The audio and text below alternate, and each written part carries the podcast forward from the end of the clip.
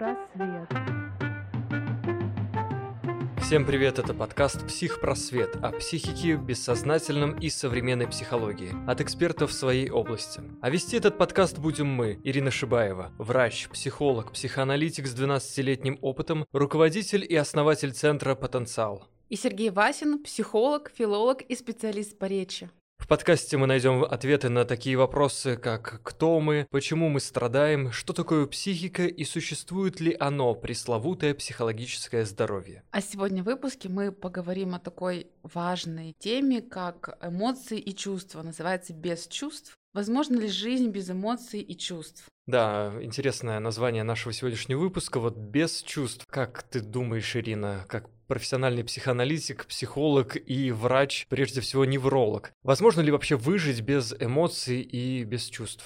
Знаешь, Сереж, я вот, кстати, думала, что вообще, конечно, бывают люди, которые не принимают вообще чувства, искренне считают, что человек не нуждается в чувствах и настроены только на рациональность на интеллект. И, в общем, таких людей, наверное, немало, которые даже психику отрицают. Они искренне будут говорить и убеждать, что чувств нет. Но на самом деле это такой обман, обман со стороны нашего мозга. Чувства и эмоции испытывают все. Это вот базовая такая основа нашего существования, и мы без эмоций не можем, потому что основная функция, есть две основных функции, которые выполняют эмоции. Это информационная, потому что мы получаем информацию о том, что происходит с нами, что происходит в окружающем мире. А другая, особенно важная для людей, это социальная коммуникация коммуникация, функционирование в обществе. И поэтому, если вдруг приходит человек, и, кстати, когда я была неврологом, еще только училась на психоаналитиком, ко мне приходили, знаешь, такие пациенты, которые, в общем, даже говорили, что они как роботы ничего не испытывают. Очень часто таких людей было очень сложно отправить к психиатру, потому что именно психиатрическая помощь ему уже была нужна. Это достаточно тяжелая патология, когда человек вообще не испытывает чувства. Кстати, очень тягостное состояние, и многие из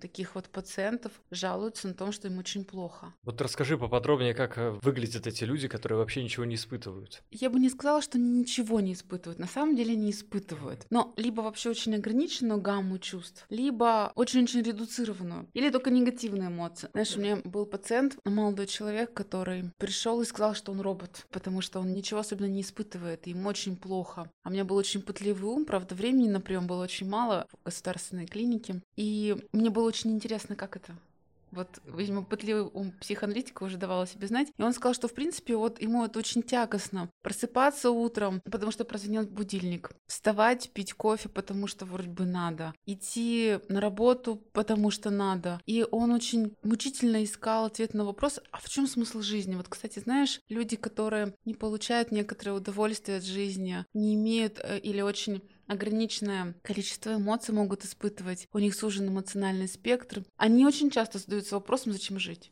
В чем смысл жизни? И для некоторых психологов это является уже так очень диагностично, если человек задается таким вопросом, зачем жить. Вообще мы, конечно, задаемся этим вопросом, но немножко с другой позиции, наверное, скорее осмысление своей жизни. А вот когда человек навязчиво ищет ответ на вопрос, ну вот зачем, зачем вот я живу, в чем смысл, зачем я преодолеваю себя каждый день, скорее мы говорим о тяжелой депрессии. И я повторюсь, что вот того молодого человека все-таки удалось уговорить пойти к специалисту, к психиатру для того, чтобы ну, он уже занимался своим психическим здоровьем.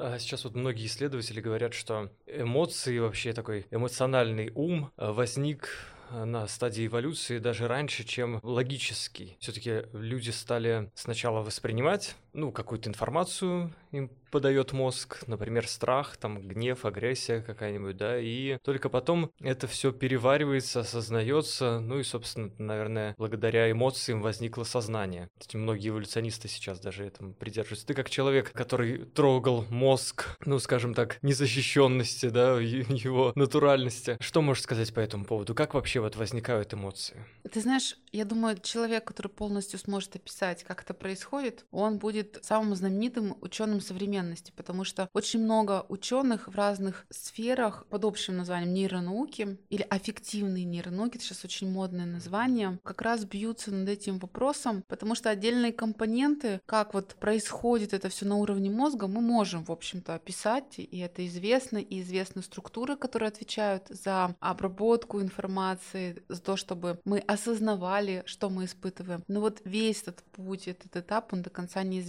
так же, как и работа мозга, как это происходит, полностью до конца не изучено. Но вообще эмоциональная обработка действительно же наступает очень рано. Вот, собственно, это и есть бессознательное такое восприятие, когда еще нет сознания и понимания, что я чувствую, а происходит достаточно рано, внутриутробно. И когда ребенок рождается, ты знаешь, очень интересно, как активируется у него мозг. И вот сейчас, э, когда я готовлю книгу и пишу книгу, приходится очень много переводить статей по нейрофизиологии, нейрохимии. Очень много удивительной информации. И та информация, которая бьется как раз с психоанализом, объясняя, как же это происходит и почему именно так происходит, именно уже с физиологической точки зрения. И вот когда ребенок рождается, у него начинают включаться самые ранние делы мозга, которые называют там продолговатый мозг. Мост — это такие структуры, которые отвечают за базовые потребности и регуляция жизнедеятельности. И вот там уже возникают, есть нейроны, которые отвечают за восприятие. У нас же есть анализаторы, через которые мы получаем информацию, и потом поступает информация в мозг. Так вот, с течением времени, на втором году жизни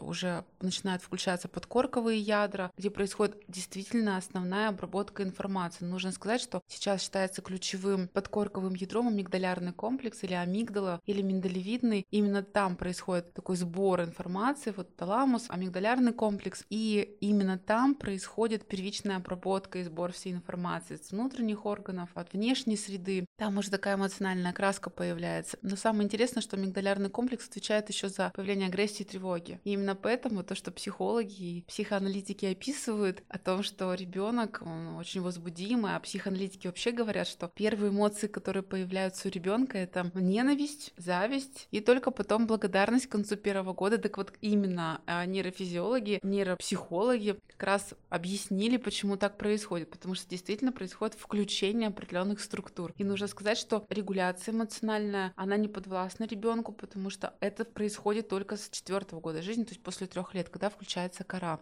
А вот кора включается уже поэтапно, следующим этапом уже к трем годам. То есть мы уже учимся, дети учатся уже осознавать эмоции и как-то пытаться ими овладеть, а, совладать, регулировать. Поэтому возмущаться и ругаться и говорить ребенку, ай-яй-яй, ты посмотри, что ты наделал, бесполезно, он не может. Так же, как успокоить ребенок сам себя не может. Для этого нужна мама или кто-то, кто будет ухаживать за ребенком, настраиваться на ребенка и его регулировать. Знаешь, это удивительный процесс, когда психика, нервная система мамы настраивается настраивается, входит в резонанс с психикой ребенка и начинает регулировать прямо даже работу клеток головного мозга, и они настраиваются по амплитуде друг на друга. Есть же такие зеркальные нейроны, которые отвечают за эмпатию, за то, чтобы мы чувствовали друг друга. И вот это вот удивительно, как мама регулирует и настраивает психику ребенка практически на всю жизнь. А вот уже когда с трех лет включается кора, мы уже говорим о том, что у ребенка включается осознанное такое восприятие, попытка осознанного восприятия формируется в сознание и уже начало волевого контроля, когда ребенок может подавлять. И по сути мы уже в взрослом возрасте можем подавлять свои эмоции волевым усилием. Есть несколько путей регуляции эмоций. Это подавление с помощью воли и, в принципе, работа с силой эмоций, которые сами по себе возникают в подкорковой области. И, собственно, вот все направления психотерапии и психоанализ в том числе как раз этим занимается. Мы можем либо регулировать с помощью коры, настраивая корково-подкорковые связи тормозящие, которые будут тормозить. Либо мы можем модулировать, что считается высшим пилотажем, именно подкорковые ядра, их интенсивность их работы. То есть, получается, психоаналитик, по сути дела, в кабинете выполняет роль мамы и настраивается на зеркальные нейроны и успокаивает, да? Совершенно верно. Но это происходит такая подстройка в НЛП. Раньше это называлось подстройком по дыханию, mm-hmm. по темпу, по позе. То есть это и есть, по сути, мы подстраиваемся по тому, как человек человек себя чувствует. И вот ты сам знаешь, когда человек приходит в возбужденном состоянии, а аналитик или терапевт потихонечку начинает замедляться. То есть сначала подстраивается, а потом начинает замедляться. И человек тоже рядом замедляется. И да, одна из функций, мы по сути берем часть функций психики человека, нервной системы, на себя успокаивая, а с другой стороны немножко перенастраиваем. Это действительно так, это одно из направлений. Ну, в этом смысле действительно можно сказать, что психоанализ — это такое искусство высшего пилотажа, когда кажется, что ничего не происходит в кабинете. Приходят люди, общаются друг с другом, происходит такое воздействие, скажу умное слово, имплицитное такое, да, скрытое такое воздействие на психику другого человека. И в этом смысле аналитик должен быть эм, подготовленным, пролеченным, самостоятельно, да, и, наверное, отчасти сильнее человека, который приходит. Я имею в виду волевым, наверное, да. Ты знаешь, вообще бы сказала, что это волшебство. Вот когда читаешь все эти исследования, ну уж, боже, как это вообще возможно? Как? Ребенка просто настраивают в нервную систему, ее модулируют. Понятно, что это мы несознательно делаем, а потом обучают еще и пользоваться своими эмоциями. Это просто это фантастика. И в кабинете тоже происходит фантастика. Ну, это волшебство. И на самом деле вот методы психотерапии могут воздействовать на разные разные уровни. Чаще всего, безусловно, мы работаем на кору. Все методы психотерапии, кроме гипноза, они работают на кору, укрепляя как раз, усиливая контроль коры над подкорковой областью или более ранними структурами, которые отвечают за эмоции. По сути, вот все когнитивно-поведенческая, некоторые техники психоанализа, кризисные техники, они настроены именно туда. А вот работа именно с глубинными такими структурами, пожалуй, наверное, используется только в психоанализе, некоторых техниках гипноза. И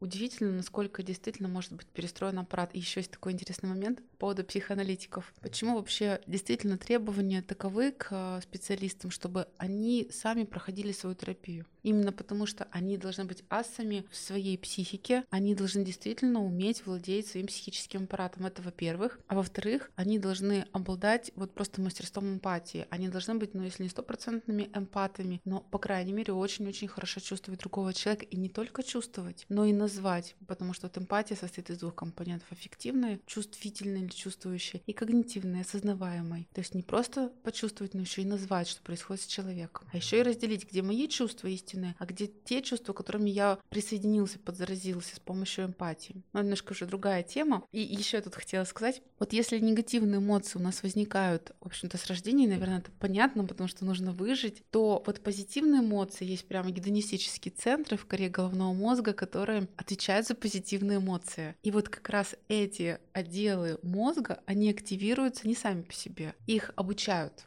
То есть их активируют. Их активируют как раз окружение. Когда мама испытывает удовольствие, ей хорошо рядом с ребенком, ребенок смотрит также, подзаряжается с помощью зеркальных нейронов. Когда вместе проживают какие-то позитивные вещи, когда мама любит и ей хорошо с ребенком, это как раз начинает активировать вот эти вот отделы мозга. И это удивительно, потому что когда людям как-то об этом говоришь, у нас почему-то очень удивляются, потому что считается, что это само по себе должно произойти. Нет, там тоже обучаются. Э, само по себе что произойти? Что сам по себе человек должен научиться радоваться, должен научиться справляться с эмоциями. На самом деле это все обучаемые вещи, и мы этому обучаемся.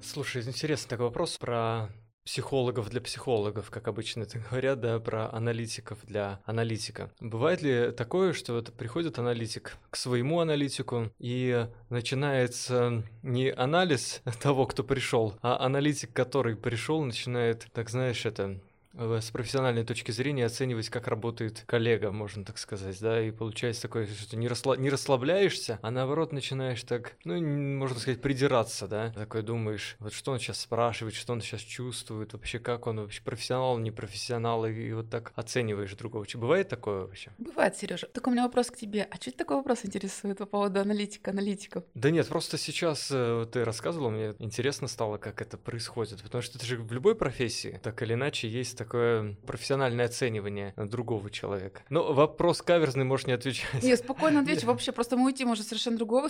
Про эмоции собрались говорить. Ну да, и вернемся к эмоциям. Безусловно. Вообще, как тренинговый аналитик, то есть я аналитик, который анализирует аналитиков, могу тебе сказать, что самая сложная категория людей — это психоаналитики, безусловно, потому что хочешь или не хочешь, это прям даже особый навык, когда ты приходишь к своему аналитику. Конечно, вот отключить мозг, то есть наблюдение за тем, что делает твой аналитик по отношению к тебе, бывает очень сложно, это прямо навык. То есть вот просто прийти и говорить методом свободных ассоциаций, ну, это прямо такой навык. А если человек приходит в кабинет к аналитику, аналитик, и начинает анализировать, что я делаю, как я делаю, для меня это однозначно обозначает, что человек защищается. Он ведь не пускает свой эмоциональный процесс, но тогда мы будем говорить о том, если я словила, а это достаточно очевидно, то я спрашиваю, почему он защищается, что заставляет его защищаться от меня он пришел анализировать. Я тоже на его стороне, я тоже хочу понять его бессознательно, почему он защищается. Потому что вот это вот называется рационализация, интеллектуализация, когда я пытаюсь понять, что ты со мной делаешь. Ну, вот как раз-таки с этого тезиса и вернемся к нашей основной теме. Скажи, э, безопасно ли эмоции подавлять, сдерживать эмоции?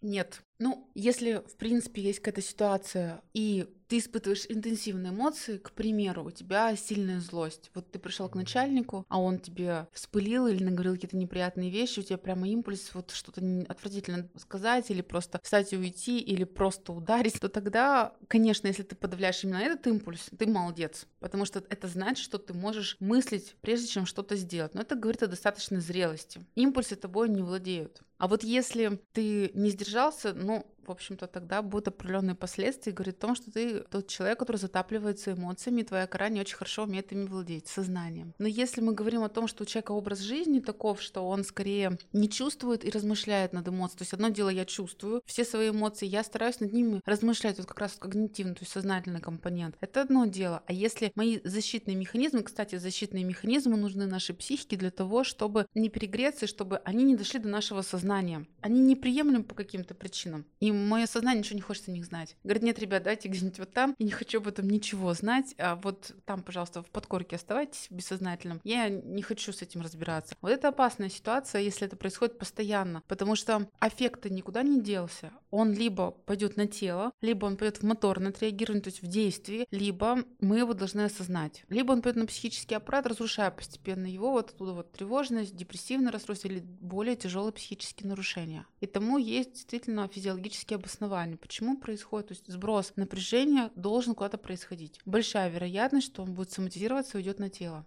Вот говорят, что есть такие ключевые эмоции, а остальное все это оттенки. Так ли это? Как раз классификаций эмоций достаточно много. Сейчас до сих пор смотрела около 10 классификаций, может быть, даже больше. Есть, конечно, выделяют базовые, кто-то выделяет базовых 5, кто-то 11, кто-то 10. И дальше уже сочетания, и появляются различные оттенки. Безусловно, чем больше я могу назвать и дать обозначение своим эмоциональным состоянием, тем лучше и качественнее будет моя жизнь, внутренняя жизнь, эмоциональная жизнь. Потому что эмоции требуют того, чтобы их назвали, обозначили. И, кстати, вот такой известный психологический закон, телефон, если ты сможешь описать свое состояние, то тебе станет тут же легче. То есть, если ты правильно описал то, что с тобой происходит, тебе тут же становится легче. Это, кстати, вот очень видно в кабинете, да и ты сам не раз, наверное, это видел. Когда человек приходит возбужденный, он или аналитик, терапевт называет его состояние, или он сам все-таки воодушевляется и называет свое состояние, ему становится легче он начинает успокаиваться, замедляться и выдыхает. И если человек то же самое, по сути, он может делать сам собой, если он может называть свои эмоции. Большинство людей не очень может хорошо называть свои эмоциональные состояния, эмоции, чувства. И поэтому им не подвластен вот этот механизм назвать эмоции, чтобы помочь себе.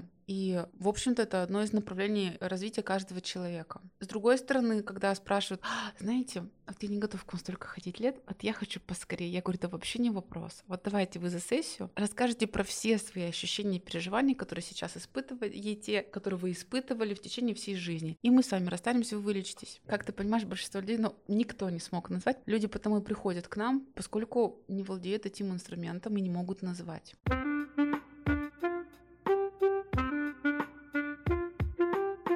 Вот сейчас очень принято развивать эмоциональный интеллект, ходить на разные тренинги, покупать разные курсы. Даже сегодня видел книжку по позитивному интеллекту, уже есть и такие направления. Как э, правильно развивать свой эмоциональный интеллект? Можно ли обойтись без посторонней помощи? Может быть, есть какие-то практические советы для наших слушателей? Что можешь про это сказать? Сложный вопрос.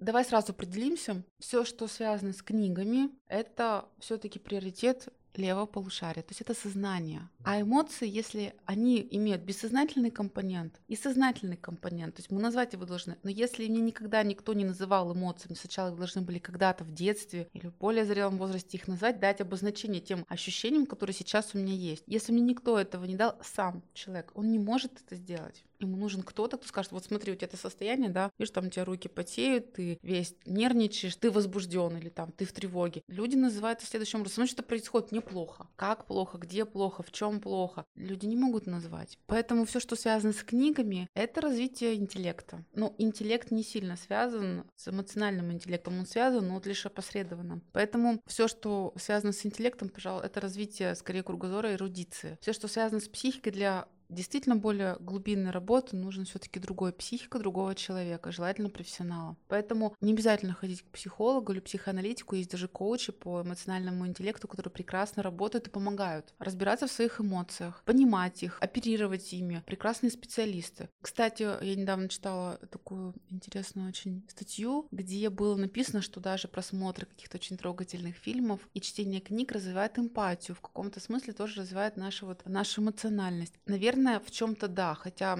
мне пока сложно представляется, как это, но раз научные умы до этого дошли, может быть, наверное, это так. Но вообще я верю и знаю точно, что для развития и понимания своих эмоций нужен другой человек. Хотя бы в начале, чтобы обозначить то, что ты чувствуешь. Это зависит от возраста.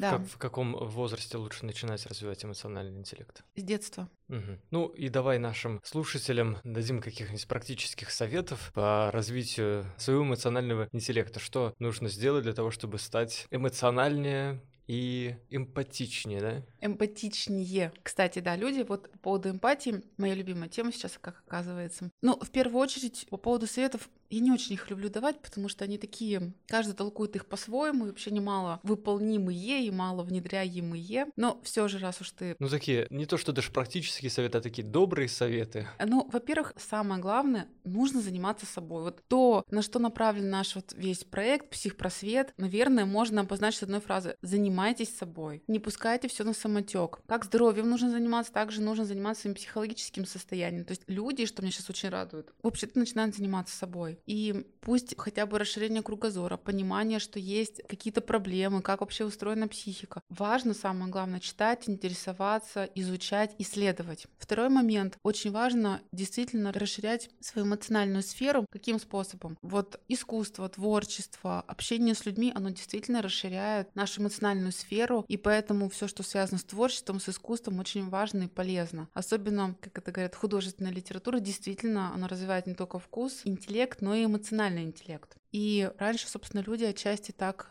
и расширяли, тогда не было понятия эмоционального интеллекта, но, в общем-то, именно книги помогали людям лучше понять себя и других. Общение, общение с разными людьми, общение и коммуникация с попытками понять вообще, что происходит со мной в первую очередь, не с другим. Вот мы делаем ошибку часто, мы говорим, ой, а что интересно с другим-то происходит. Начинаем гадать на кофейной гуще, совершенно бесполезное дело. Важно хотя бы иногда вот задавать эти самые вопросы, что происходит со мной, что я чувствую, хоть как-то пытаться назвать. Еще один момент, я вообще думаю, это такой бич нашего общества современного, это развитие все-таки той части, которая отвечает за удовольствие. У нас почему-то принято считать, что это как-то что-то очень неприличное, получать удовольствие от жизни и быть в хорошем смысле гедонистом, а я все-таки именно к этому призываю, потому что, в общем, этот отдел мозга развивается всю жизнь, и вот это вот спокойное созерцание, получение удовольствия от просто наблюдения за ночным небом может приносить массу удовольствия, если человек себя на это настроил. То есть он действительно себя развивал. И я к этому и призываю, в общем, э, действительно всех слушателей. Ну и, безусловно, ходить к специалистам, не пренебрегать специалистами, которые сейчас есть. Я считаю, что это огромное достижение нашего времени, что есть психологи, коучи, психоаналитики, которые реально могут помочь.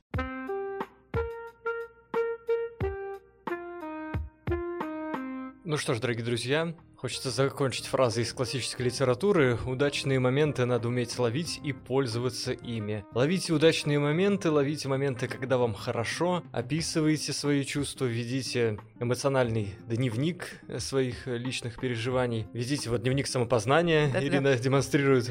Наслаждайтесь жизнью и переставайте страдать. Психпросвет вам в этом поможет. Это точно, друзья, но а на сегодня мы с вами прощаемся. Подписывайтесь на наш подкаст в Яндекс Музыки, Castbox, Apple Podcast и везде, где вы слушаете. Пишите комментарии и ставьте оценки. Нам действительно это очень важно. И помните, психпросвет – все, что должен знать о психике зрелый человек.